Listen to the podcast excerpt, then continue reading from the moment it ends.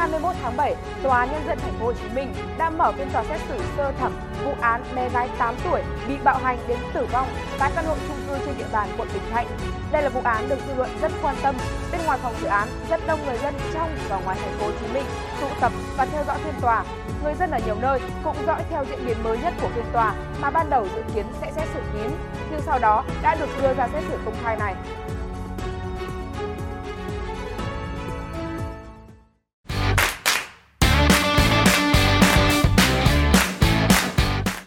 Phiên tòa được mở để xét xử bị cáo Nguyễn Võ Quỳnh Trang, sinh năm 1995 về tội giết người theo Điều 123 và tội hành hạ người khác theo Điều 140 Bộ Luật Hình sự năm 2015, sửa đổi bổ sung năm 2017.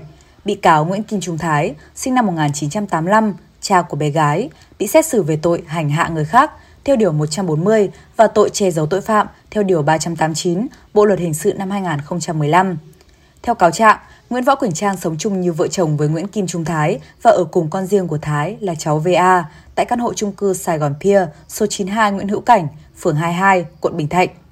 Trong quá trình sống chung, Trang tức giận việc gia đình Thái không cho Thái kết hôn với Trang và việc Thái không muốn có con chung với Trang, nên trong thời gian ở nhà cùng cháu A học trực tuyến từ ngày 7 đến ngày 22 tháng 12 năm 2021, chàng đã dùng tay, chân, cây gỗ, roi, cây kim loại là ống nối của máy hút bụi, đánh đập, hành hạ dã man cháu A bằng nhiều cách thức khác nhau trong nhiều ngày, nhiều giờ.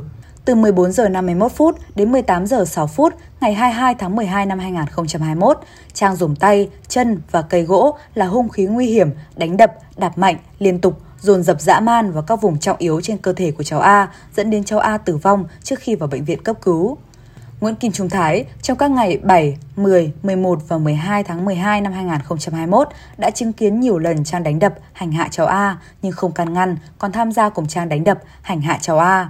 Ngày 22 tháng 12 năm 2021, sau khi cháu A tử vong, Thái đã đăng nhập vào ứng dụng quản lý camera, xóa toàn bộ dữ liệu của 4 camera trong căn hộ nhằm che giấu hành vi phạm tội của Trang.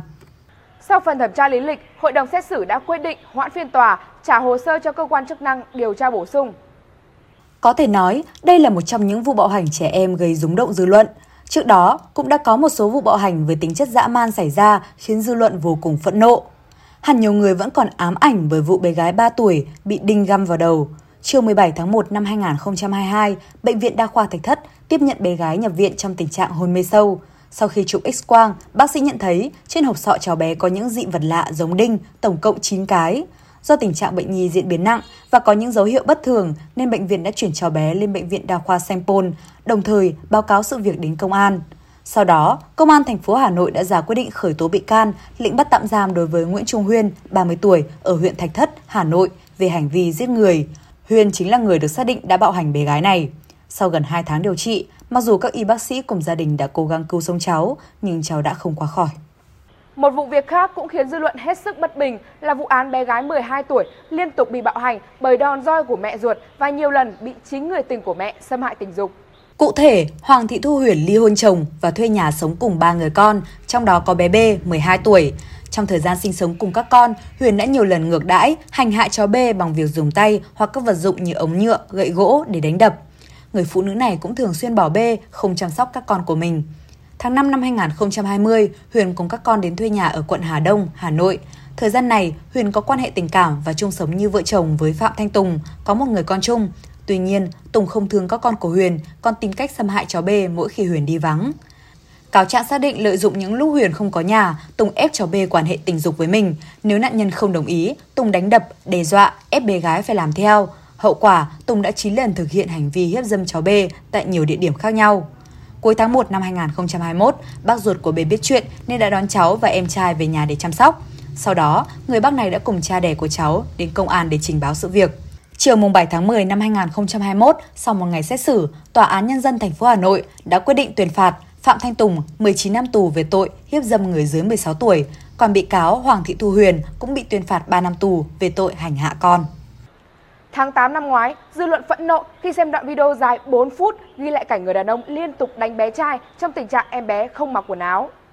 Mặc dù em bé liên tục gọi ba, nhưng người đàn ông này không hề dừng tay mà còn đánh em mạnh hơn. Thậm chí, người đàn ông này còn nhấc bổng em bé lên cao và đập xuống phía dưới. Chỉ khi thấy em bé bị người đàn ông đập xuống nền nhà, người phụ nữ mới chạy ra ôm con. những kẻ bạo hành vẫn không dừng lại mà còn xông vào tấn công hai mẹ con, bắt người phụ nữ phải lựa chọn, hoặc nó về ngoại hoặc tôi ra khỏi nhà này. Đối tượng bạo hành trẻ em này là Lê Hoài Nam, 29 tuổi. Nam đã nhiều lần đánh đập và chửi mắng bé trai, con riêng của người tình. Theo Cục Trẻ Em, Bộ Lao động Thương binh và Xã hội, trung bình mỗi năm, cả nước phát hiện khoảng 2.000 vụ bạo hành trẻ em, trong đó phần lớn do người thân quen với nạn nhân gây ra. Nguyên nhân dẫn đến tình trạng này là do một số gia đình chưa dành nhiều thời gian quan tâm đến con em mình hoặc nhiều người còn quan niệm yêu cho roi, cho vọt.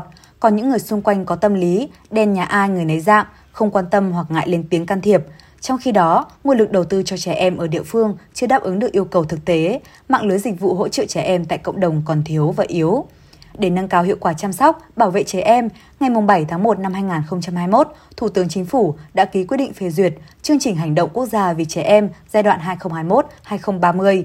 Theo đó, cả nước phấn đấu giảm tỷ lệ trẻ em bị xâm hại xuống còn dưới 4,5% vào năm 2025, hiện nay là 5%, giảm tỷ lệ lao động trẻ em xuống còn dưới 4,9% vào năm 2025, hiện nay là 5,3%.